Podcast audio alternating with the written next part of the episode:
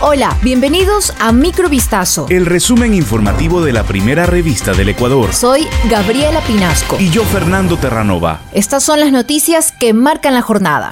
290 millones de dólares se lograron recuperar de las irregulares operaciones bursátiles en la compra y venta de bonos de deuda entre empresas y el Instituto de Seguridad Social de la Policía Nacional, ISPOL. El anuncio lo hizo el presidente de la República, Guillermo Lazo, este martes 25 de octubre, al señalar que esa cantidad regresa a sus legítimos dueños, es decir, a las cuentas de la institución. Asimismo, agradeció el trabajo de la Policía Nacional y al Procurador General del Estado Íñigo Salvador por esta increíble búsqueda, dijo. La Fiscalía inició una investigación en abril del 2021 en la que detallaba una supuesta estructura u organización delictiva transnacional que aprovechando las falencias y vacíos en la ley aprobaron la entrega de bonos de deuda barrios tomados por bandas, matanzas en las prisiones y una policía sobrepasada por el poder de fuego de los delincuentes.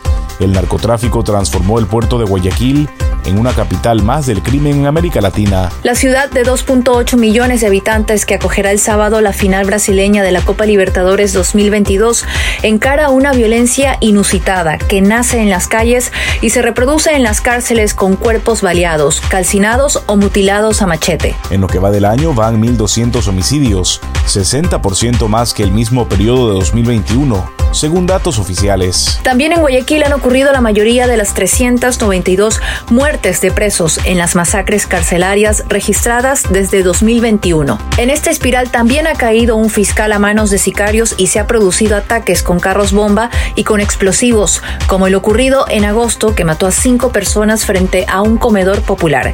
Lea este análisis en vistazo.com. Hay alerta por unos 25 casos de intoxicación debido al consumo de alcohol metílico que se reportaron en las provincias de Santo Domingo de los Áchilas y Esmeraldas. En un comunicado del Ministerio de Salud Pública emitido este miércoles, se informó que al momento se registran dos fallecidos en Santo Domingo y tres en Esmeraldas debido a la ingesta de este tipo de alcohol, mientras que el resto de personas se encuentran en observación. La cartera de Estado activó la alerta para que los establecimientos que conforman la red integral de salud y que reciban pacientes con síntomas de posible intoxicación por alcohol adulterado reporten inmediatamente a la autoridad sanitaria para realizar los análisis correspondientes. Se conoce que en Santo Domingo de los Áchilas las personas consumieron el alcohol conocido como currincho durante un velorio en el sector 2 de la cooperativa Santa Marta. El Tribunal de Garantías Penales de Loja sentenció a Mercy M., exfuncionaria del municipio de Loja, a 10 años de pena privativa de libertad por el delito de peculado cometido en junio de 2019 al desviar los fondos de los valores cancelados por usuarios de un parqueadero municipal. Según comprobó Fiscalía, la procesada ejercía las funciones de recaudadora en el parqueadero Centro Comercial, que se encuentra administrado por el Gobierno Autónomo Descentralizado Municipal de Loja, y de esa entidad desvió más de 11 millones de dólares correspondientes a un porcentaje de los pagos recibidos por usuarios de ese lugar. Luego de una auditoría relacionada al manejo de ese espacio, el municipio determinó que existía un faltante considerable de las recaudaciones y presentó la denuncia respectiva. Entre las principales pruebas presentadas se incluyen la pericia contable con la que se determinó el monto faltante en perjuicio de las arcas municipales, además de las acciones de personal que confirmaron su cargo dentro de la entidad.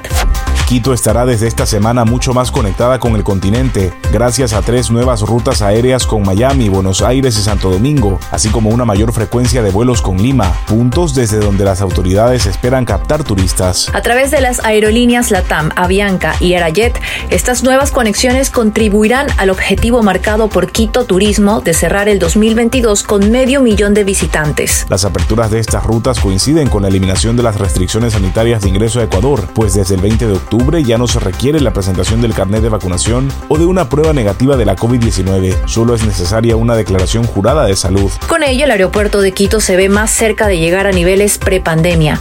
Desde junio de 2020 han pasado 6 millones de pasajeros y en agosto la actividad fue del 92,6% respecto al mismo mes de 2019. Esto fue Microvistazo. El resumen informativo de la primera revista del Ecuador. Volvemos mañana con más. Sigan pendientes a vistazo.com y a nuestras redes sociales.